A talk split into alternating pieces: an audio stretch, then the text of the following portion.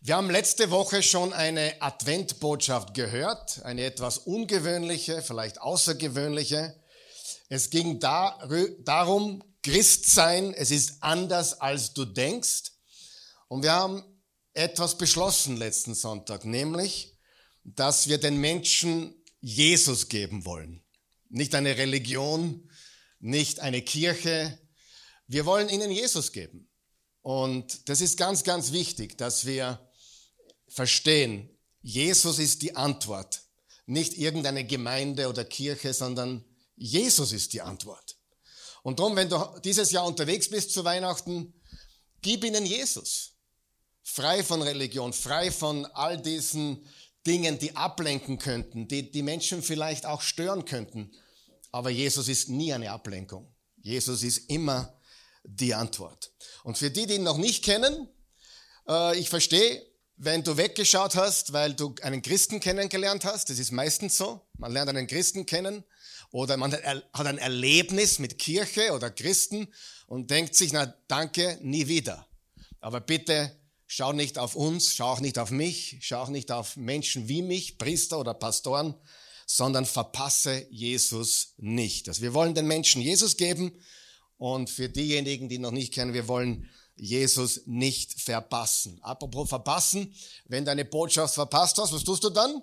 Du gehst auf unsere Webseite oder auf YouTube oder auf Spotify, da kannst du alle Botschaften nachschauen und nachhören, gratis, solange es Strom und Internet gibt. Wir haben gerade den Herrn angebetet und da ist mir gerade eingefallen, äh, da gibt es einen Mann in der Bibel, der heißt Hiob. Und Hiob hat den Herrn gepriesen, als er alles hatte. Sag einmal alles. Kennst du jemanden, der alles hat? Du vielleicht, ich vielleicht. Also im Vergleich zum Rest der Welt haben wir wirklich alles. Und Hiob hat Gott angebetet, er hat Gott gepriesen, als er alles hatte. Was hat Hiob getan, als er alles verloren hat? Er hat Gott weiter angebetet. Er hat Gott angebetet, als er alles hatte, und er hat Gott angebetet, als er alles verloren hatte. Also, er hat verstanden, es geht nicht um die Umstände, es geht um Gott.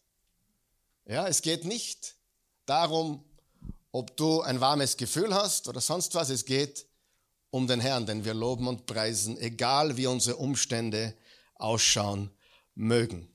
Wenn du zum ersten Mal dabei bist, solltest du drei Dinge wissen. Erstens, Jesus steht bei uns im Zentrum. Zweitens, wir denken biblisch über alles. Wir denken nicht, was die Medien denken oder was in irgendwelchen Büchern steht.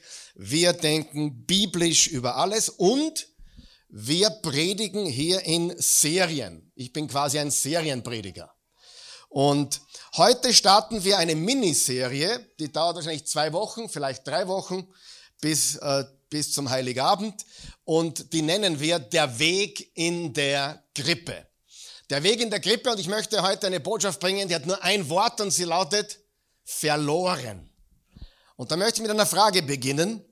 Und ist eine eine Frage, die sich eigentlich erübrigt. Ich kenne die Antwort schon, aber ich frage sie trotzdem. Hast du in deinem Leben schon mal was verloren? Wer hat schon mal was verloren in seinem Leben? Ja? Frag meine Frau, die Christi, ich verliere jeden Tag was. Also, äh, ich bin der ultimative Suchende. Ich äh, suche und suche und suche. Ich jeden Tag, in letzter Zeit verliere ich meine Brille, oder meine Schlüssel. Also es wird richtig, mein Reisepass. Also es ist ziemlich arg, was ich so alles verliere den ganzen Tag. Und mir kommt manchmal vor, ich verbringe zwei, drei Stunden am Tag nur um zu suchen, was ich vor fünf Minuten noch hatte. Also ich bin in dem Sinne jemand, der ständig was verliert. Aber noch eine viel wichtigere Frage. Hast du dich schon mal verloren, dich selbst verloren gefühlt? Wer hat sich schon mal verloren gefühlt? Oder du warst verloren. Du hast dich richtig verloren gefühlt, vielleicht ver verirrt oder verwirrt oder verloren, die drei Vs, verirrt, verwirrt oder verloren. Mir geht's so. Ich meine, beim Autofahren nicht mehr. Jetzt haben wir ja Navi, Handy. Man kann ja überall seinen Weg finden. Aber wo ich immer mich verliere, ist in der Parkgarage. Wem geht's auch so? In der Parkgarage Ebene 4 unten. Ja, aber ich habe dazugelernt. Was, was ich mache mittlerweile? Ich mache ein Foto. Ich mache ein Foto von der Ebene, ich mache ein Foto vom Parkplatz neben mir und ich mache ein Foto vom Auto neben mir und letztes Mal habe ich das Auto neben mir gesucht und es war schon weg. Das war ein Problem. Also ich bin einfach wirklich verloren manchmal und in der Parkgarage ist für mich ein Klassiker. Und ich habe in der Parkgarage schon mal eineinhalb Stunden gesucht nach meinem Auto. Und das war wirklich gigantisch. Aber hier ist, und ich hoffe, du hörst mir jetzt zu, hier ist eine ganz, ganz wichtige, wichtige Wahrheit. Wenn wir draufkommen, dass wir verloren sind im Leben, wenn wir falsch abgebogen sind, wenn wir uns verloren haben, dann sind wir meistens schon einige Zeit verloren gewesen. Das heißt, wir kommen drauf, wir sind verloren, aber eigentlich waren wir schon die längste Zeit irgendwie verloren. Dasselbe stimmt im Leben. Wir sind verloren, bevor wir es merken. Deine Ehe zum Beispiel. Du kommst drauf, da passt was nicht. Du hast ein, ein Gefühl, es ist verloren und in Wahrheit ist sie schon länger verloren. Stimmt es? Das ist einfach, wie das Leben ist. Entweder du fühlst dich komplett verloren oder ein Teil deines Lebens fühlst dich irgendwie verloren oder wie gesagt, irgendwann dämmert es dir, ich bin verwirrt, ich bin verloren. Und das Leben geht in die falsche Richtung. Was tun die meisten von uns, wenn wir am falschen Weg sind? Wir steigen aufs Gas. Wir gehen auf die Überholspur. Wir drehen die Musik noch lauter, weil wir sind ja so cool unterwegs, richtig? Aber in Wahrheit sind wir auf dem falschen Weg. Und hier ist die Tragik. Die Menschen sind auf dem falschen Weg und merken es nicht. Und der Mensch ist auch nicht wirklich belehrbar. Er macht denselben dummen Fehler immer wieder, richtig? Der macht auch denselben dummen Fehler immer wieder. Ja, und wir denken, beim nächsten Mal geht's schon gut. Ja, jetzt bin ich schon in der fünften Beziehung. Umso schneller, umso besser. Ja, in Wirklichkeit weiß ich, ich sollte warten, aber ich bin schon wieder in der nächsten und ich verliere mich schon wieder. Wir sind aber meist erst, dann kommen wir drauf, wenn wir schon länger verloren sind. Und das Schlimmste, weiß nicht, wie es dir geht, wenn ich Menschen so beobachte, das Schlimmste ist, wenn Menschen selbstbewusst sind und ahnungslos gleichzeitig. Wer kennt solche Leute? Das ist ja ganz tragisch. Ja, sie sind selbstbewusst. Früher habe ich so, so gepredigt oder so, solche Seminare gemacht über Selbstbewusstsein. Ja, ich habe dem Herrn schon um Vergebung gebeten. Das ist eine ganz, ganz schlimme Botschaft, weil, hey, was machst du mit einem Menschen, der komplett ahnungslos ist, komplett auf dem falschen Weg ist, aber total selbstbewusst? Tragik, oder? Kennt jemand solche Leute? So selbstbewusst, aber sie bringen nichts auf die Reihe. Sie haben auch kein, mit 16 war ich so. Vielleicht auch heute noch, manchmal. Und weißt du, was die meisten Menschen tun, wenn sie das Gefühl haben, dass sie verloren sind? Sie schauen weg. Sie schauen weg, steigen noch mehr aufs Gas. Und dann gibt's gute Leute, gute Freunde, Menschen, die uns lieb haben, die das schon längst gesehen haben. Die haben schon längst gecheckt, pa, der ist komplett verwirrt, sie ist komplett verloren. Nur er merkt's noch nicht. Und sie weisen uns darauf hin oder sie warnen uns. Und dann sind wir so dankbar, oder? Wir sind so da, vielen Dank, dass du dich einmischt in mein Leben. Richtig? Wer von euch kennt ich, du hast, ich bin dir so dankbar, dass du mir endlich die Wahrheit sagst. Ist es so? Natürlich nicht. Wir wollen die Wahrheit nicht hören. Wir, wir können die Wahrheit nicht hören, weil wir verloren sind. Wir sind ver, verwirrt, ver, verirrt, verblendet. Und die Wahrheit ist, wir sagen dann oft als Antwort, es geht mir eh gut. Hast du schon mal gehört? Es geht mir eh gut? Ist ja alles okay. Es geht mir, ist eh alles okay, aber die Wahrheit ist, es ist nicht so alles okay. Und du weißt ganz genau, es ist so. Und die, die Wahrheit ist, vor 3000 Jahren, nicht vor 2000 Jahren, als Jesus hier war, sondern vor 3000 Jahren schon. Und diesen Vers wollen wir jetzt lesen. Hat ein ganz, ganz weiser König, der weiseste, der je gelebt hat. Wie hat er geheißen? König Salomo der reichste und weiseste, laut der Bibel, der je lebte, hat etwas gesagt, was heute geschrieben werde, werden hätte können. Von euch weiß, die Wahrheit ändert sich nicht. Und die Dinge, die damals zugetroffen haben, treffen heute genauso zu. Man würde denken, der Mensch hat sich weiterentwickelt und er ist gescheiter geworden. wer von euch weiß, in gewissen Dingen werden wir nie gescheiter. Egal wie, wie wie die Technologie vorwärts schreitet oder wie wir uns irgendwie, wir haben schnellere Autos, bessere, alles ist besser, aber in Wirklichkeit, wenn es darum geht, wie wir leben, lernen wir nichts dazu. Sprüche 14, Vers 12, da steht Folgendes. Da ist ein Weg, unterstreicht ihr bitte ein Weg. Da ist ein Weg. Und meine Frage ist, wer hat seinen Weg schon mal verloren? Im Leben. Falsch abgebogen. Richtig? Niemand?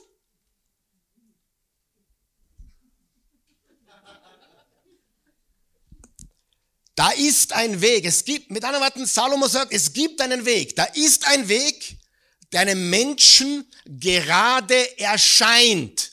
Unterstreicht ihr bitte das Wort erscheint. Dieser Weg erscheint dem Menschen als der gerade oder richtige.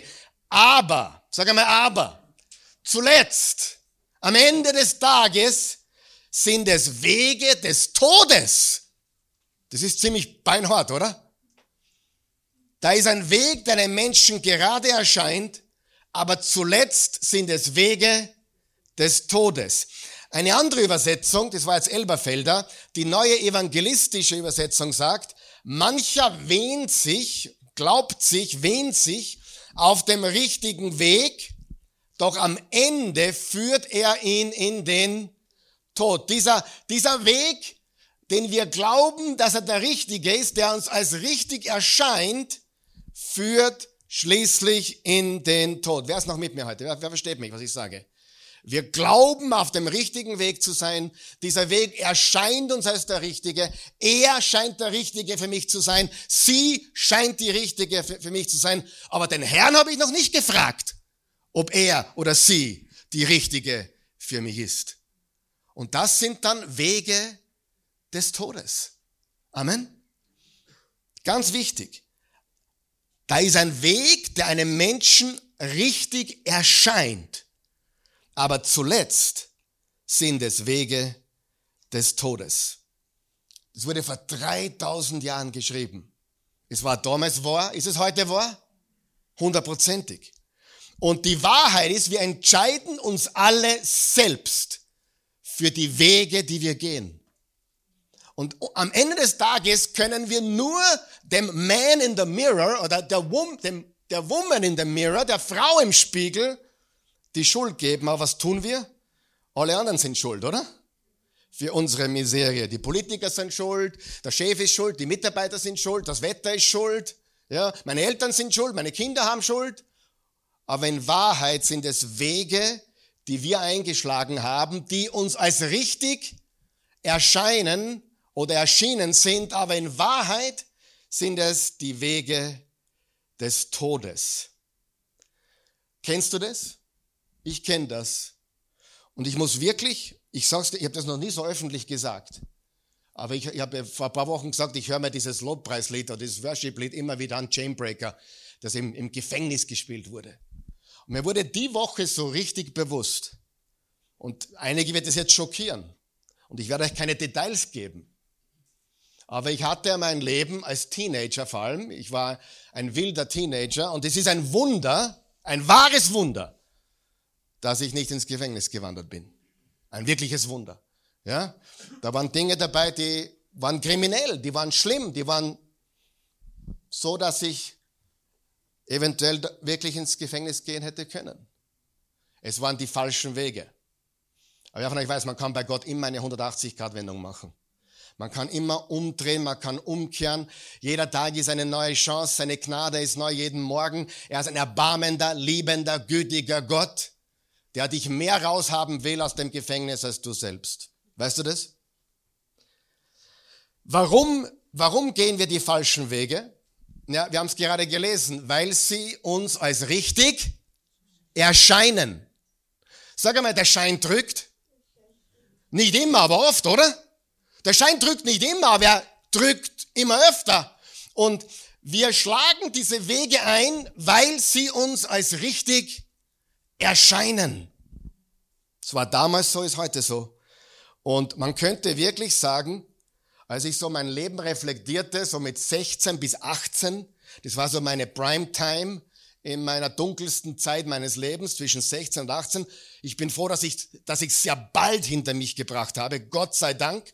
Und die mich kennen, die wissen, ich bin ein extremer Typ. Das heißt, ich bin von einem Extrem ins nächste und wurde ein Bibelstudent und habe gleich geheiratet und das Ende war bereits, es war ein positives Ende unter dem Strich.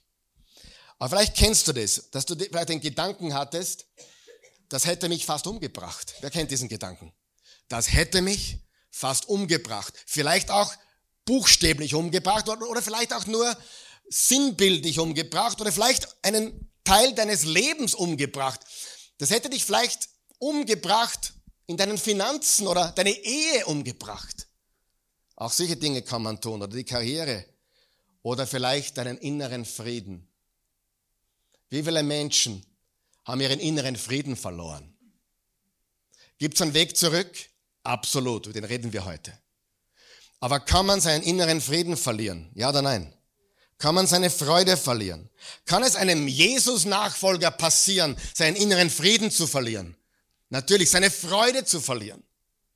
Natürlich, jemand, der komplett verloren ist, der muss diesen Frieden erst kennenlernen, der mit nichts zu vergleichen ist. Diese Freude, die gewaltig ist. Aber es gibt Wege, die können uns umbringen. Amen. Es gibt Wege, die können unsere Familie umbringen. Es gibt Wege, die können unsere Ehe umbringen. Es gibt Wege, die können dich tatsächlich buchstäblich physisch umbringen. Es sind Wege des Todes. Warum gehen wir sie? Weil sie uns richtig erscheinen. Sie erscheinen uns richtig.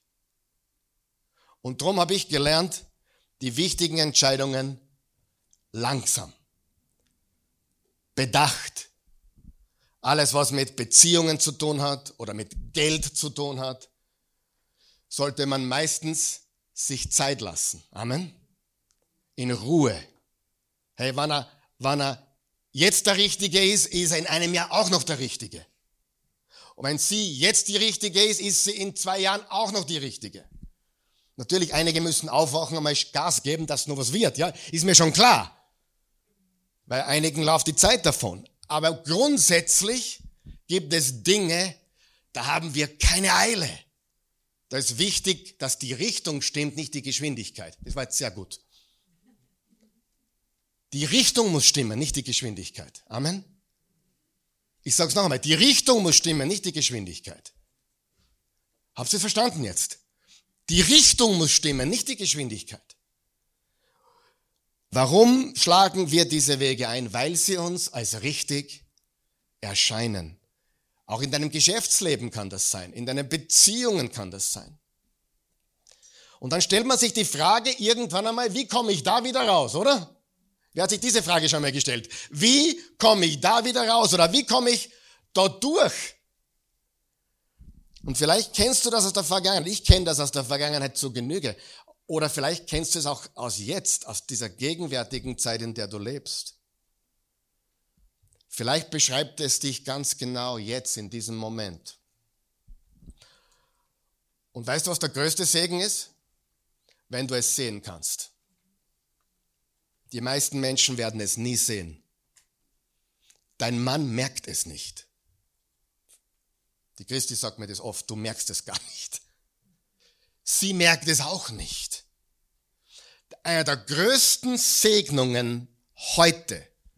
Und drum bin ich, weißt du, da gibt's Leute, die sagen, die Predigt muss ermutigend sein. So ein Blödsinn. Die Predigt muss wahr sein. Amen. Da werden Leute in den Himmel ermutigt in die falsche Richtung. Wer kennt solche Leute? Ermutigung ist wichtig. Von euch wird hier manchmal ermutigt und gestärkt und aufgebaut? Amen. Aber, aber die Predigt muss ermutigend sein. Es ist der größte Blödsinn überhaupt. Sie muss wahr sein. Denn die Wahrheit macht uns frei. Ich habe nirgends in der Bibel gelesen, Ermutigung macht dich frei. Ermutigung gibt dir ein gutes Gefühl und du, du hast der Gänsehaut, aber die Ermutigung macht nicht frei, die Wahrheit macht frei. Und wer von euch weiß, wann, wann Chirurg Jesus mit seiner Wahrheit reinfährt, tut's ein bisschen weh. Dann brennt's in der Hitten. Ich bin nicht gegen Ermutigung, um Himmels Willen. Aber die Wahrheit macht uns frei. Ihr werdet meine Jünger sein. Ihr werdet die Wahrheit erkennen und ihr werdet die Wahrheit wieder frei machen und ja, ihr seid meine Jünger, weil ihr die Wahrheit habt. Das ist ganz, ganz wichtig. Und einer der größten Segnungen in deinem Leben ist, wenn du es sehen kannst, wenn du es zugeben kannst. Weil der erste Schritt überhaupt in die Freiheit ist zu erkennen, wo du stehst. Amen. Seid noch wach? Einige sind schon hochdeprimiert heute, ich verstehe das. Es kommen dann positive Dinge. Wir können nicht hinkommen, wo, wo wir sein wollen oder sein sollen, wenn wir nicht erkennen, wo wir sind. Du musst wissen, wo du stehst. Ich wiederhole es gerne noch einmal. Wenn du zu den wenigen gehörst, die es sehen können, die sie erkennen können und zugeben können, dann bist du wirklich gesegnet. Es ist kein Dilemma, sich verfahren zu haben. Es ist kein Dilemma, falsch abgebogen zu haben. Das größte Dilemma ist, wenn du glaubst, du bist immer noch am richtigen Weg oder du gibst nicht zu, dass du am falschen Weg bist. Ist das so? Also, wenn du zugeben kannst, ich bin verloren, wenn du zugeben kannst, ich bin ein bisschen verwirrt, wenn du zugeben kannst, ich bin ein bisschen blind, dann gratuliere ich dir heute. Das ist eine der besten Positionen im Leben. Die meisten Menschen steigen nie auf die Bremse, was das betrifft. Sie gehen eher in Vollgasmodus oder auf die Überholspur und sie bleiben bei, sie bleiben verloren, verwirrt und verirrt, weil sie die Schuld bei anderen Menschen suchen. Amen. Sag Amen oder Auwe, ist ja wurscht. Hey, hört's mir ein bisschen heute, ein bisschen Liebe, habe ich mir schon verdient, so schlimm ist es nicht. Danke, danke, danke. Eine, wunderbar, ja, ja, ja, super, herrlich. Also, so viel hätte ich jetzt nicht erwartet. Und wenn jemand zu dir sagt, du bist, du bist, du hast immer recht, du bist ein Mensch, der immer recht hat, und du gibst als Antwort, du hast recht, dann, dann bist du erbärmlich drauf. Weil du nicht verstanden hast, du bist auf dem Weg, der zum Tod führt. Jetzt ist die große Frage, berechtigterweise, Karl Michael, jetzt hast du uns richtig deprimiert. Aber was hat das mit Weihnachten zu tun? Danke für die Frage. Was hat das mit Weihnachten zu tun? Was hat das mit Weihnachten zu tun? Wer will es wissen? Es hat alles mit Weihnachten zu tun. Was denken wir als Menschen, wenn wir draufkommen, hey, da läuft etwas schief in meiner Ehe, meinen Finanzen, meinem Körper, da läuft etwas schief. Was, was, das, was denken wir? Welche Gedanken kommen uns? Ne? Zum Beispiel, was, was muss ich ändern, richtig? Was muss ich ändern? Wer hat schon mal gesagt, hey, ich muss was ändern in meinem Leben? Wer hat das schon mal gesagt? Ich muss was ändern in meinem Leben und alle anderen sagen mir schon, du musst was ändern in deinem Leben, ändere endlich was. Aber woran denken wir jetzt? Ganz, ganz praktisch gesprochen. Eine Gewohnheit ändern, Informationen, die wir brauchen, googeln, richtig, Selbsthilfe, schrecklich. Warum sage ich das? Weil Weihnachten, Weihnachten präsentiert uns einen ganz anderen Weg. Einen komplett anderen Weg. Sind neue Gewohnheiten wichtig? Ja, aber sie sind nicht die Lösung. Sind bessere Informationen wichtig? Ja, aber sie sind nicht die Lösung. Ist alles zu googeln und alles zu wissen die Lösung? Nicht die Lösung. Ist, schadet nicht oder nicht immer, aber es ist nicht die Lösung. Hör mir ganz gut zu, was ich sage. Es ist extrem wichtig. Weihnachten präsentiert uns keine Google-Information oder keine neue Information oder das musst du ändern, das weißt du eh, dass du ändern musst, oder? Weihnachten präsentiert uns einen anderen Weg und dieser Weg ist eine Person. Sagen wir das gemeinsam. Eine Person. Nicht eine neue Gewohnheit, nicht mehr Information, nicht besser drauf sein. Was wir wirklich brauchen, ist eine Person. Amen. Sage mir eine Person. Eine Person, die behauptet hat und behauptet, nicht nur den Weg zu kennen, oder den Weg zu bereiten, den Weg zu machen, sondern der Weg zu sein. Sagen wir das gemeinsam. Er ist der Weg. Ganz wichtig. Er hat gesagt, ich bin der Weg. Und worauf ich heute hinaus will, ist Folgendes. Zuerst geht es nicht darum, dass wir uns Ziele aufschreiben oder welche Gewohnheiten oder mehr Selbstbewusstsein, sondern zuerst geht es darum zu verstehen, Weihnachten präsentiert uns einen anderen Weg und dieser Weg ist eine Person und diese Person hat behauptet, ich bin der Weg, die Wahrheit und das Leben und er hat es bestätigt, indem er nach seinem Tod auferstanden ist von den Toten. Ich bin der Weg. Manche Wege erscheinen uns richtig und sie führen wohin? Zum Tod. Weihnachten präsentiert uns einen Weg, den Weg, eine Person, die behauptet hat, der Weg zu sein, das Leben zu sein, der auferstanden ist. Und wenn wir dem folgen, dann sind wir auf dem richtigen Weg. Das wundert manche Menschen sehr, aber ich habe hab früher Seminare gemacht über Ziele und Selbstbild und Gewohnheiten. Würde ich heute so nicht mehr machen. Ich setze mir auch keine Ziele. Ich habe keine Ziele. Ich meine, ich, ich, ich habe schon, das ich schreibe auf, aber ich habe keine Ziele, ich brauche das und, und das brauche ich. Nein, ich versuche jeden Tag eine, eine Frage zu beantworten. Herr, was ist dein Wille für mein Leben?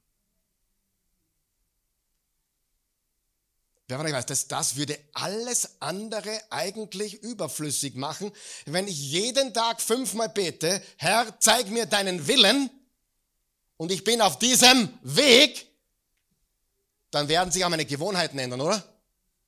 Und mein Selbstbild verwandelt sich in ein Jesusbild, also wer ich in Jesus bin.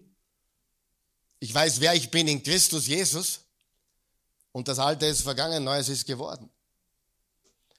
Wir denken, wenn es darum geht, unser Leben zu verändern, ständig daran, was wir ändern müssen, was wir besser machen müssen. Und das ist okay. Aber die wirkliche Lösung liegt in dem Weg. Eine Person, sie heißt Jesus. Stell dir jeden Tag die Frage, Jesus, was ist dein Weg? Du bist der Weg, was ist dieser Weg, den ich gehen soll? Was ist dein Wille für mein Leben? Da gab es einen Apostel, der hat sehr, sehr lange gelebt. Der wurde wahrscheinlich 90. Der hieß Johannes. Und Johannes versuchte in Worte zu fassen, was er erlebt hat. Jetzt überlegt einmal, es ist 60 Jahre her, seit er Jesus gesehen hat, physisch ihn angegriffen hat. Wir haben das Jahr 80, 90 nach Christus. Und er überlegt, er schreibt, wie kann ich das am besten formulieren? Und für die von euch, die glauben, die Bibel wird einfach nur die, haben nichts gedacht, die haben einfach nur geschrieben. Nein, das stimmt nicht. Diese Leute haben geschrieben mit ihrem Stil, die haben geschrieben mit ihrer Persönlichkeit, aber Gott hat sie trotzdem geführt. Wer hat schon gemerkt, jeder Prediger hat seine Persönlichkeit. Und Gott wirkt durch die Persönlichkeit, Gott wirkt durch den Stil oder die Geschmacksrichtung oder die Art und Weise, wie er oder sie das macht. Johannes hat geschrieben, hat sich Gedanken gemacht, dass es später zur Bibel wurde, zum Neuen Testament wurde. Das war ihm, glaube ich, in dem Moment gar nicht so bewusst. Das kam später. Aber in dem Moment, wo er geschrieben hat, hat er gedacht an das, was er mit Jesus erlebt hat. Und er schreibt Folgendes im 1. Johannes 1. 1. Johannes Brief, Kapitel 1, da steht, es war von Anfang an da es war, hörst du, hör auf jedes Wort genau hin, das ist so gigantisch. Es war von Anfang an da. Wir haben es gehört und mit eigenen Augen gesehen. Stell dir das vor. Wir haben es angeschaut und mit unseren Händen berührt. wir haben, in, wir haben es, das Wort gehört, gesehen, berührt, das Wort des Lebens. Sagen wir das gemeinsam bitte. Das Wort des Lebens. Er ist das Wort des Lebens. Er ist der Weg, die Wahrheit, das Leben. Er ist das Wort des Lebens. Und was sagt Johannes hier? Ich versuche euch wiederzugeben, was ich erlebt habe. Und ich habe erlebt, ich habe ihn gesehen, ich habe ihn gehört. Wir haben ihn gesehen, gehört und berührt. In dem Vers 2 steht. Ja, das Leben ist erschienen. Wer ist das Leben? Jesus. Das können wir bezeugen. Wir haben es gesehen und verkündigen es euch, das ewige Leben, das beim Vater war und bei uns sichtbar geworden ist. Es war beim Vater und es kam zu uns Menschen.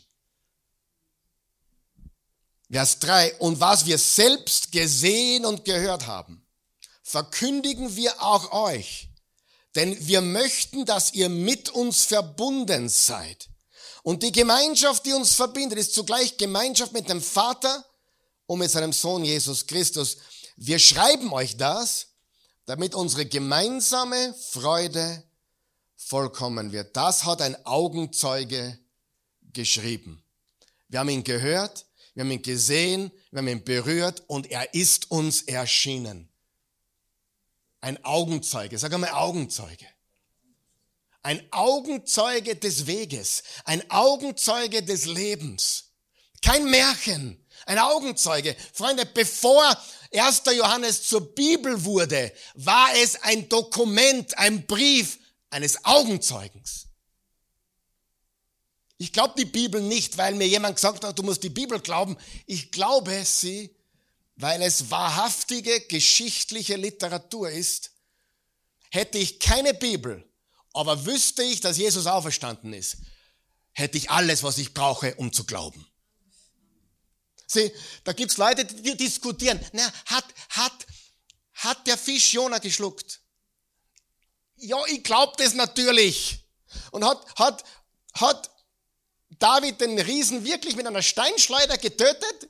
Natürlich glaube ich das, aber hör auf damit, es ist doch egal. Wenn es eine Auferstehung gibt, ist es egal, oder? wenn, er aufer wenn jemand seinen Tod und seine Auferstehung vorankündigt und dann tatsächlich liefert, dann glaube ich dem alles, was er sagt. Drum diese Debatte, ist die Bibel komplett 100, ich glaube ja, nicht falsch verstehen. Aber selbst wenn nicht, brauche ich das nicht unbedingt, weil ich weiß, die Geschichte um Jesus, seinen Tod und Auferstehung stimmt. Und das ist der zentrale Glaube. Drum diskutiere ich mit Menschen nicht darüber, ob die Bibel fehlerhaft ist oder nicht. Ich glaube nicht. Aber selbst wenn sie es wäre, wäre es mir egal. Er ist auferstanden, hat alles bewiesen, was er behauptet. Und ich kenne sonst niemand, der auferstanden wäre. Daher ist das, was wir glauben, die Wahrheit. Amen. Jetzt hast du aber über Ostern gepredigt. Wann überreißen wir endlich, liebe Freunde, dass die ersten Jünger weder Weihnachten gepredigt haben, noch Ostern gepredigt haben, noch Pfingsten? Es gab keine Weihnachtspredigt. Der Paulus hat nie eine Weihnachtspredigt gehalten. Der Paulus hat nie eine Osterpredigt gehalten. Er hat nie eine Pfingstpredigt gehalten. Petrus predigte am Pfingsttag was? Die Auferstehung des Herrn. Lies es. Es ist eine Botschaft. Die christliche Botschaft ist eine Botschaft. Er wurde geboren, hat ein sündenfrei, von der Jungfrau übrigens, ohne männlichen Samen. Er hat sündenfrei gelebt, weil er Gott ist. Er wurde, er hat gewirkt, er hat, er hat befreit und geheilt und bewirkt und vergeben vor allem. Dann ist er als Verbrecher, als Gottesläster ans Kreuz genagelt worden. Und so wie er es voran, vorausgesagt hat, ist er von den Toten auferstanden, hat den Tod besiegt. Liebe Freunde, das ist alles, was ich wissen muss. Und drum Weihnachten, Ostern, Pfingsten ist alles eine Botschaft. Jesus kam als Baby, als unser Retter, um für uns am Kreuz zu sterben und den Tod zu besiegen durch seine Auferstehung. Das ist eine Botschaft. Wir Christen machen Weihnachten, Ostern und Pfingsten draus. Aber die Wahrheit ist, es ist eins. Eine Mega-Botschaft. Er kam, um zu siegen. Er kam, um den Tod zu besiegen. Jesus, Josef, du sollst ihm den Namen Jesus geben. Jeshua, Josua, wie immer. Denn er wird die Menschheit von den Sünden retten. Jesus heißt, Yahweh rettet. Von Anfang an eine Botschaft. Geburt, Wirken, Tod und Auferstehung. Er kam und er siegte. Und darum sind wir heute hier.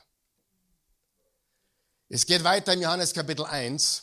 In dem anderen Buch, was Johannes geschrieben hat, da lesen wir jetzt auch äh, sechs Verse. Da steht, im Anfang war das Wort, der Logos. Und der Logos war bei Gott und von Gottes Wesen war das Logos. Dieser war im Anfang bei Gott. Was ist das nächste Wort? Das nächste Wort? Alles. Wie viel? Ganz sicher? Wie viel? Alles ist durch ihn geworden. Liebe Freunde, Jesus ist der ungeschaffene Schöpfer. Er wurde nicht geschaffen. Wenn du sagst, Jesus ist geschaffen worden und dann hat er alles andere geschaffen, dann bist du bei den Zeugen Jehovas. Oder bei den Mormonen. Aber wenn du beim, beim wahren Christsein bist, beim wahren Evangelium bist, Jesus ist der nicht geschaffene Schöpfer. Er war mit dem Vater und dem Geist von Anfang an. Amen. Das ist die Wahrheit. Im Anfang war das Wort der Logos und der Logos war bei Gott und von Gottes Wesen war der Logos, dies war am Anfang bei Gott. Alles ist durch ihn geworden und ohne ihn ist auch nicht eines geworden, das geworden ist. In ihm war Leben. Und das Leben war das Licht der Menschen. Und das Licht scheint in der Finsternis und die Finsternis hat es nicht erfasst. Und dann Vers 14.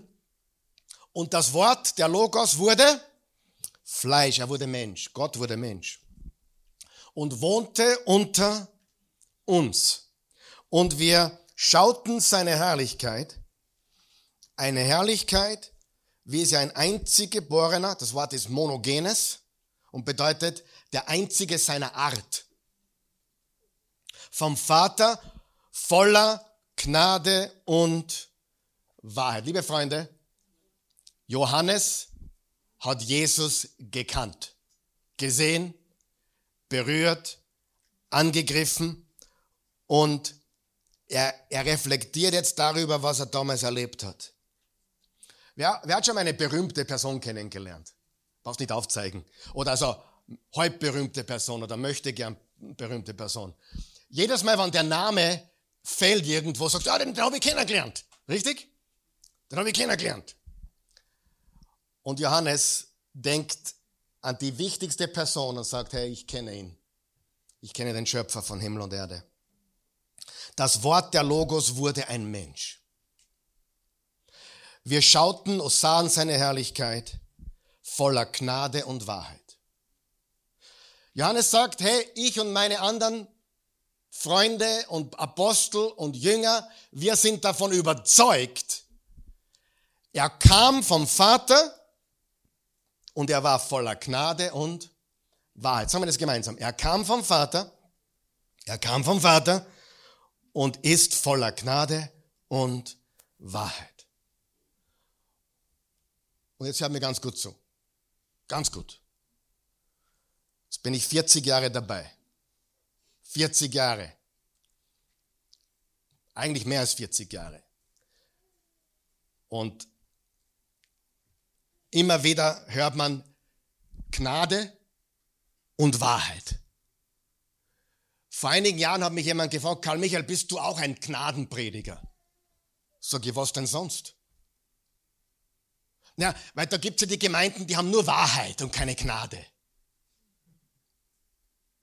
Und da gab es dann das Grace Movement, Gnaden Movement. Wer hat davon gehört? Glaubensbewegung. Freunde, Glaube ist keine Bewegung. Glaube ist das, wer wir sind und woran wir festhalten. Glaube ist keine Bewegung. Amen. Es gibt keine Wahrheitsbewegung. Entweder wir sind in der Wahrheit oder nicht. Es gibt keine Gnadenbewegung. Entweder wir haben die Gnade oder nicht. Wer von euch weiß, Christen tun immer gerne eine Etikette draufpicken. Die Oase ist die Gnadengemeinde oder die da drüben ist die, die sind eher die, die gesetzliche Gemeinde, die, die Wahrheitgemeinde. Was hat Jesus gesagt? Voller Gnade und Wahrheit. Jetzt hör mir ganz gut zu. Wir brauchen nicht, wir brauchen nicht, hörst du mich? Wir brauchen nicht eine Ausgewogenheit von Gnade und Wahrheit. Hörst, du mir zu? Wer hört mir zu? Wir brauchen nicht eine Ausgewogenheit von Gnade und Wahrheit. Wir brauchen 100% Gnade und 100% Wahrheit. Und bei Jesus kriegst du beides. Warum sage ich das? Da gibt es tatsächlich diese, diese Gnadengemeinden, da, da herrscht die Gnade, da geht alles durch. Und dann dann denken die Leute, naja, das ist alles zu locker, ich muss einmal in die Wahrheitgemeinde rüber. Dann sind sie einmal bei der Wahrheitgemeinde und da ist sehr gesetzlich und dann, boah, ich brauche wieder ein bisschen Luft, gehen wir wieder in die Gnadengemeinde. Weißt du, was ich meine? Wer von euch weiß, was ich meine? Da kriege ich die Gnade, da darf ich sein, wer, wer, ich bin, da darf ich tun, was ich bin, da, da fragt niemand, was ich gestern Nacht gemacht habe und so weiter. Aber irgendwie schon wieder zu locker. Ich gehe wieder zur Gesetzlichkeit, zur, zur Wahrheitgemeinde. Du, du lachst jetzt vielleicht, aber das ist die Wahrheit. Wer weiß, dass das die Wahrheit ist? Die, die Gemeinden werden so gelabelt oder etikettiert und ich sage dir, das ist grundlegend falsch. Jesus war 100% Gnade und 100% Wahrheit. Jesus spielt die Wahrheit nie herunter. Das wollen wir ja auch nicht tun. Er spielt die Wahrheit nie herunter. Und hier ist das Geniale. Seid ihr bereit? Ihr schlaft heute. In der Gegenwart Jesu werden dir deine Sünden bewusst. Und du spürst seine Liebe so stark wie nie. Gleichzeitig. Sag einmal gleichzeitig gleichzeitig. Keine Verdammnis, aber eine totale Überführung. Wer weiß den Unterschied? In der Gegenwart Jesu, bitte hör mir zu, wenn du sonst nichts mitnimmst heute, in der Gegenwart Jesu wären dir deine Sünden richtig bewusst. Total bewusst. Du siehst plötzlich, wie weh das Gott tut, wie weh es dir tut, wie weh es deiner Familie tut, wie weh es den Menschen um dich herum tut, was du tust. Dir wird richtig bewusst, das, was ich mache, ist total verkehrt. Aber es kommt keine Verdammnis, sondern du spürst seine Liebe wie nie zuvor. Und diese, diese Vereinigung von Gnade und Wahrheit ist Jesus. Diese Vereinigung von Gnade und Weisheit. Wer ist froh, dass wir hier nicht predigen? Passt schon. Du, du, du warst das, die Wochen schon im dritten Bett, fremden Bett, aber passt schon. Wer ist froh, dass wir so nicht sind? Sondern wir sagen, hey, das, was du machst, ist nicht richtig. Es ist verkehrt. Er scheint dir richtig, aber der Weg führt zum Tod. Aber der Weg Jesu führt ins Leben. Bitte hör mir ganz gut zu. Wenn du das richtige Evangelium hast, brauchst du keine Ermutigung. Du brauchst die Wahrheit und die Gnade. Sagen wir da? Du brauchst die Wahrheit und die Gnade. Und in Jesus hast du die Wahrheit und die Gnade zu 100 Prozent. Sagen wir gleichzeitig. Gleichzeitig. Da gibt es keine Gnadengemeinde und keine Wahrheitgemeinde. Da gibt es Gnade und Wahrheit und zwar voller Gnade und voller Wahrheit und voller Gnade gleichzeitig. Sag einmal gleichzeitig. Was ist das wichtig? Wer, wer hat es empfangen? Wer versteht's? Das ist so wichtig. Warum weißt du das, Karl Weil ich das durchgehend gesehen habe. Ich bin 40 Jahre dabei. Ich habe diese, diese Sache gesehen, gehört und es führt Menschen in die Unfreiheit. Weil sie entweder glauben, naja, ist eh wurscht, was ich mache. Oder auf der anderen Seite sich ständig komplett verurteilt fühlen für ihr Leben. Und die Wahrheit ist, wenn du die, die wahre Botschaft hörst, spürst du, das ist der falsche Weg. Ich, ich lebe in Sünde. Das ist verkehrt. Es tut, es zerstört mich. Es zerstört Menschen. Gell, Engin, stimmt das? Und es zerstört alles um mich herum. Und du merkst plötzlich, du bist total überführt, aber es kommt kein Verdammnis. Es kommt Gnade. Gnade der Vergebung und Gnade zur Veränderung. Jesus ist voller Wahrheit und Gnade.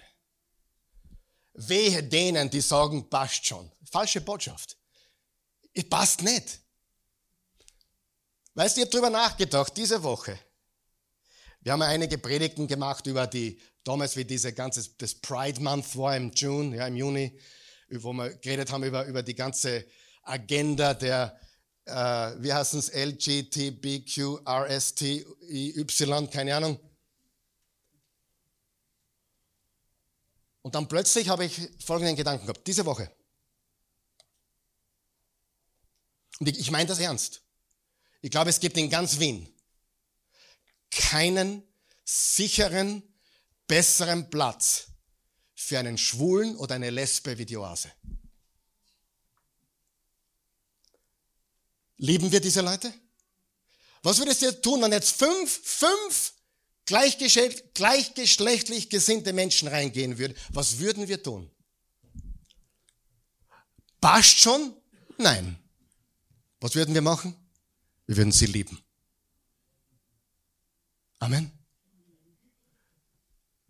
Hey. Das gilt für Ehebrecher, das gilt für Lügner und Betrüger. Wir würden nie sagen, passt schon oder ist eh nicht so schlimm, sondern du bist geliebt, wie du bist. Und diesen Spagat, ganz ehrlich, kriegt die Gemeinde weltweit sehr schlecht hin. Amen. Sehr schlecht. Und der Spagat ist ganz, ganz wichtig. Es ist eigentlich gar kein Spagat. Sie gehören zusammen wie zwei Seiten einer Medaille. Ich liebe den Sünder und hasse die Sünde. Wir lieben den Lügner, aber wir hassen die Lüge. Und das kannst du jetzt mit jeder Sünde machen, das kannst du mit jeder sexuellen Orientierung machen, das kannst du mit allem machen. Wir lieben die Person, aber wir haben ein Problem mit der Sache. Weißt du, dass du mich leben kannst und trotzdem ein Problem haben kannst mit etwas, was ich tue vielleicht? Und vice versa das Gleiche. Wir sollten ein Ort sein, wo Sünder sich willkommen fühlen. Die Wahrheit ist nicht wohlig immer, aber die Gnade Gottes verändert den Menschen. 100% Wahrheit, 100% Gnade. Wir brauchen uns nicht entscheiden für links oder rechts. Wir wollen beides. Das, was du machst, zerstört dich und viele Menschen, aber Jesus lebt dich, wie du bist. Haben wir das? Und wer gibt mir recht, wenn ich sage, die Gemeinde kriegt das sehr schlecht hin auf der Welt? Die Welt sieht uns als verurteilend, als besserwisserisch, als Moralisten und so weiter. Zur gleichen Zeit werden dir deine Sünden bewusst und zur gleichen Zeit spürst du seine Liebe so gewaltig. Ist das nicht eine, wem habe ich, wer wurde jetzt ermutigt? Darf ich fragen? Jetzt ganz ehrlich. Das ist doch wahrlich ermutigend. Drei von euch. Und am Abend seiner Gefangennahme, Johannes Kapitel 14, sagt Jesus, ich gehe jetzt, also am Abend vor seiner Gefangennahme, wo sie das Abendmahl hatten und so weiter, ich gehe jetzt dann, aber wo ich hingehe, den Weg kennt ihr. Und dann sagt der Thomas, was sagt der Thomas? Vers 5, Thomas sagt zu ihm, Herr, wir wissen nicht, wohin du gehst. Wie können wir da den Weg kennen? Und Jesus sagt, ihr kennt den Weg. Ihr seht ihn gerade an. Ihr redet mit ihm. Ihr habt drei Jahre mit ihm Zeit verbracht. Ihr wart mit ihm campen. Ihr wart mit ihm im Wald spazieren. Ihr wart mit ihm am Boot draußen am See. Ihr kennt ihn. Ihr habt mit ihm gelacht und geweint. Ihr habt mit ihm Schmäh geführt. Ihr habt alles mit ihm gemacht. Ihr kennt ihn. Vers 6, ein ganz berühmter Vers. Jesus sagt zu ihm, ich bin der, lesen wir es gemeinsam bitte. Jesus sagt zu ihm, ich bin der Weg und die Wahrheit und das Leben. Niemand kommt zum Vater, es sei denn durch mich. Noch einmal. Ich bin der Weg und die Wahrheit und das Leben. Niemand kommt zum Vater außer durch mich. Was haben wir im Sprüche 14 gelernt? Der Mensch wählt sich einen Weg, weil er als richtig erscheint, aber am Ende führt er in den Tod. Der Weg, den Jesus betet, führt ins Leben. Wenn du dich verlaufen hast, wenn du dich verirrt hast, wenn du dich verwirrt hast, wenn du verwirrt bist oder verloren bist oder dich verloren fühlst, gibt es nur eine Lösung und das ist der Weg und sein Name ist Jesus. Aber ich rede jetzt von uns allen, auch von mir. Was tun wir, wenn wir ein Problem haben? Na, wir googeln zuerst einmal, oder?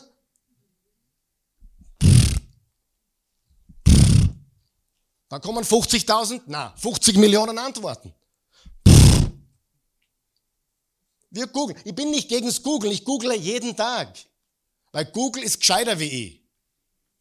Bin ich draufgekommen. Also ganz ehrlich, so gescheit bin ich nicht. Ja, ich benutze Google. Aber wer von euch weiß, wir brauchen keine Google-Antwort, wir brauchen Jesus den Weg. Wir alle, ich habe mit vielen von euch geredet, ich habe mit vielen tausenden Christen geredet auf der Welt mittlerweile. Was wollen wir? Wir wollen eine schnelle Lösung. Amen. Ich habe ein Eheproblem, wer kann es schnell fixen? Oder ich brauche einen Plan oder ich brauche eine Liste oder ein Selbsthilfebuch. Wir gehen auf Google und wir holen uns die Ressourcen. Aber unser himmlischer Vater hat etwas viel Besseres für uns als Antwort, nämlich den Weg. Und wer von euch weiß, wenn die Richtung stimmt, stimmt alles, was hinten noch kommt. Ich sage das nochmal. Wenn die Richtung stimmt, stimmt letztendlich alles, was hinten noch kommt. Noch einmal. Wenn die Richtung stimmt, stimmt letztendlich alles, was hinten noch kommt. Dann kommen die richtigen Gewohnheiten. Dann kommen die richtigen Ziele. Dann kommt das richtige, korrekte Selbstbewusstsein. Dann kommt Wahrheit und Gnade zu 100 Prozent. Sieh, das ganze Leben als Christ startet anders. Denn Jesus ist der Weg. Er ist der Weg zurück, falls du abgebogen bist. Er ist der Weg durch, wenn du Gott durchs dunkle Tal gehst. Er ist, das Weg, er ist der Weg zum Vater. Er ist der Weg zu ihm selbst, zu Gott. Jesus sagt, ich bin der Weg nach vorne und nach oben. Und mehr brauchst nicht. Wer will auch, noch, wer will auch einmal oben landen? Tüchtig gemacht, du treuer Knecht, komm herein in die Freude deines Herrn. Der Weg, Jesus, führt uns nach vorne und nach oben. Ich will damit abschließen jetzt gleich. Was ist die natürliche Frage der meisten? Was muss ich tun? Richtig? Was muss ich tun? Falsch. Bessere Frage. Wollt ihr eine bessere Frage hören? Wem soll ich folgen?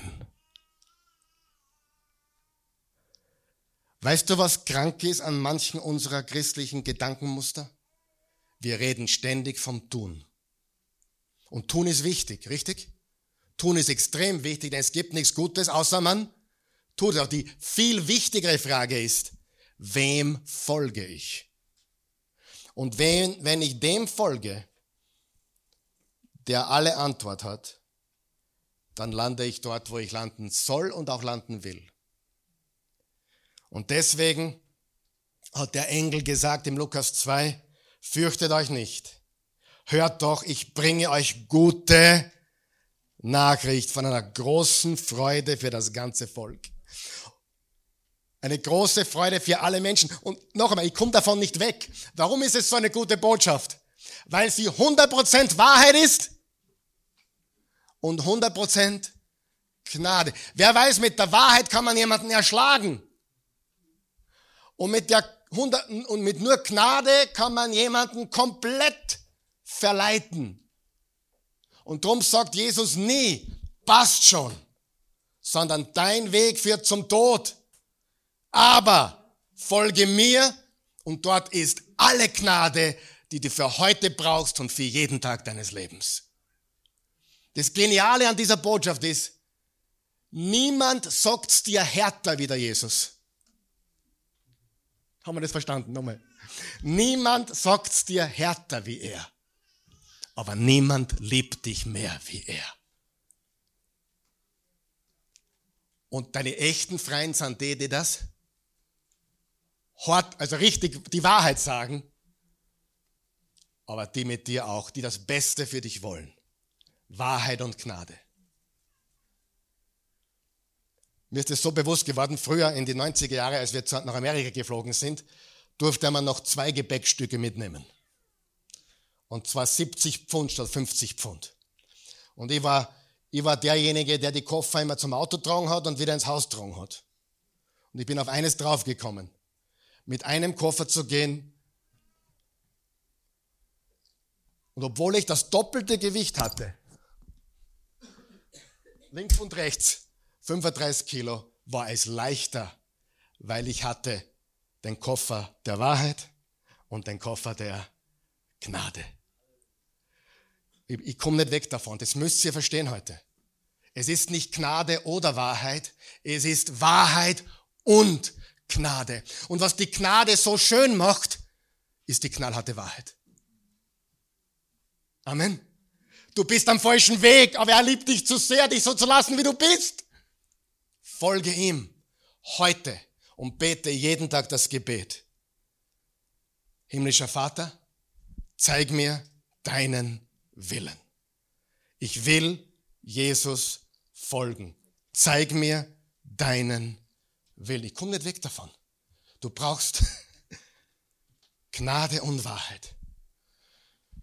Und das ist leider im Christentum wirklich separiert worden. Die einen sind bekannt für ihre Gesetzlichkeit, die anderen sind bekannt für ihre Freizügigkeit.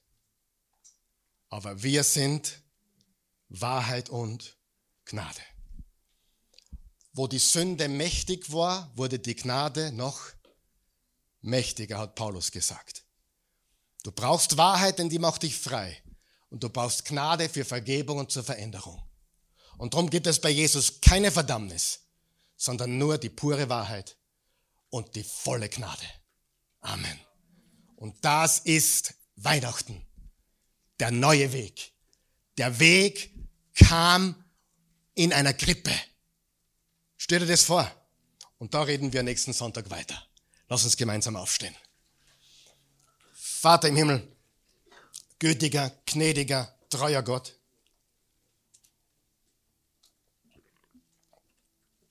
Wir danken dir so sehr für alles, was du für uns vollbracht hast, alles, was du für uns getan hast.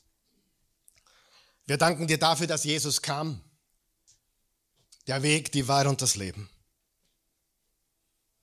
Wir haben Wege eingeschlagen in der Vergangenheit, vielleicht auch jetzt im Moment sind wir auf Wegen, die zum Tod führen, die zerstörerisch sind. Aber du bist der Weg, der uns die Wahrheit, die ungeschminkte Wahrheit gibt und die, die volle Gnade. Niemand sagt uns die Wahrheit wie du und niemand liebt uns so sehr wie du.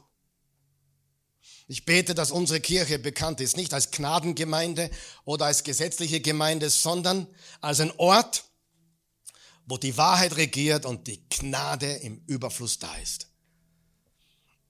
Das ist der Ort, der wir sein wollen. Lass uns ein Ort sein, wo jeder oder jede reinkommen kann, mit egal welchen Problemen oder Sünden. Wir nehmen den Menschen mit Liebe und Gnade auf, aber sagen niemanden, dass sie am richtigen Weg sind, sondern, hey, wir lieben dich, aber dieser Weg führt zum Tod. Wenn du hier bist heute Morgen oder uns zuschaust online oder zu einem späteren Zeitpunkt dieses Video siehst oder dieses Audio hörst und du weißt ganz genau, du bist falsch abgebogen, du bist auf dem falschen Weg gekommen, du bist auf einem Weg unterwegs, der vielleicht gut ausschaut, aber es ist der falsche Weg. Es ist ein Weg, der zum Tod führt. Es sind Wege des Todes. Heute ist dein Tag zurückzukommen. Komm zurück, komm zurück auf den Weg. Aber wenn du jemand bist, der den Weg überhaupt noch nicht kennengelernt hat, der Jesus gar nicht kennt, und du glaubst, du bist am richtigen Weg, weil du ja so, so gut bist oder so toll bist oder keine Ahnung, weil du so viel richtig gemacht hast in deinem Leben. Diese Gedanken sind Gedanken des Todes. Jesus hat gesagt, eure eigene Gerechtigkeit kann euch nie retten. Nie. Ihr braucht meine Gerechtigkeit. Ich spreche euch heilig. Ich mache euch gerecht. Ich mache euch zu neuen Kreaturen, zu neuen Menschen. Herr, danke, dass du mir heute die Wahrheit gezeigt hast.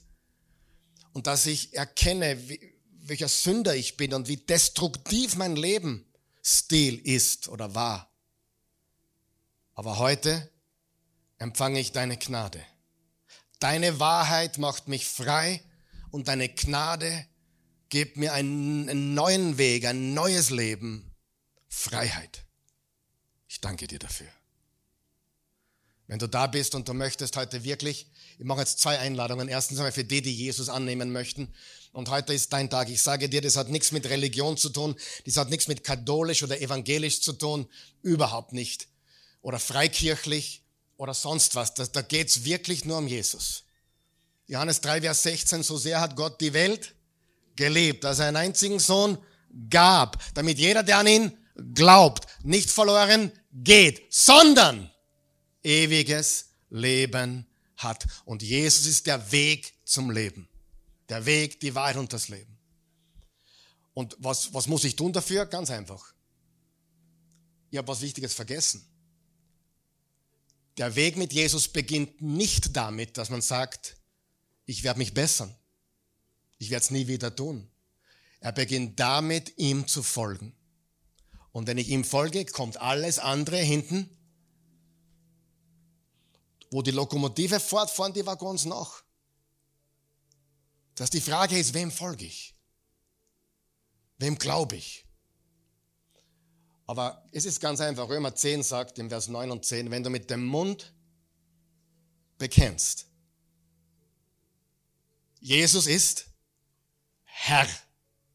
Und mit dem Herzen an seine Auferstehung von den Toten glaubst. Nicht wirst du vielleicht einmal, sondern bist du gerettet. Bist du gerettet. Wann bist du gerettet? Jetzt. Wenn du das möchtest, dann wir helfen dir, beten gemeinsam, aber bete mit uns zu Hause auch hier. Vater im Himmel, ich komme zu dir. Ich bin ein Sünder. Ich bin ein Sünder. Ich brauche einen Retter. Jesus, du bist dieser Retter. Ich glaube, dass du gekommen bist. In einer Krippe. Durch die Jungfrau dass du der Weg bist, dass du sündenfrei gelebt hast, vergeben, geheilt und befreit hast, gekreuzigt wurdest, gestorben bist, begraben wurdest und auferstanden bist. Jesus, du bist mein Herr und ich glaube nun, dass du von den Toten auferstanden bist. Als einziger.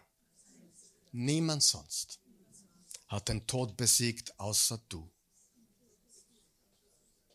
Du lebst. Leb jetzt in mir. Danke dafür. In Jesu Namen. Amen. Jetzt bist du ein Kind Gottes geworden, wenn du diesen Glauben heute zum ersten Mal formuliert hast. Aber ich möchte noch was beten, nämlich für die, die falsch abgebogen sind, die am falschen Weg sind. Es gibt auch Christen, die sind am falschen Weg, richtig? Gibt, gibt es die? Ich war schon am falschen Weg. Ähm, meine Familie wird dir sagen, ja, ab in ein paar Sachen bist du immer noch am falschen Weg. Ich kriege meine Ehe nicht so hin, wie sie sein sollte. Wer ist auch so ehrlich? Danke für die Ehrlichen. Aber Karl Michael, ich dachte, du hast eine perfekte Ehe. Ja, träum weiter.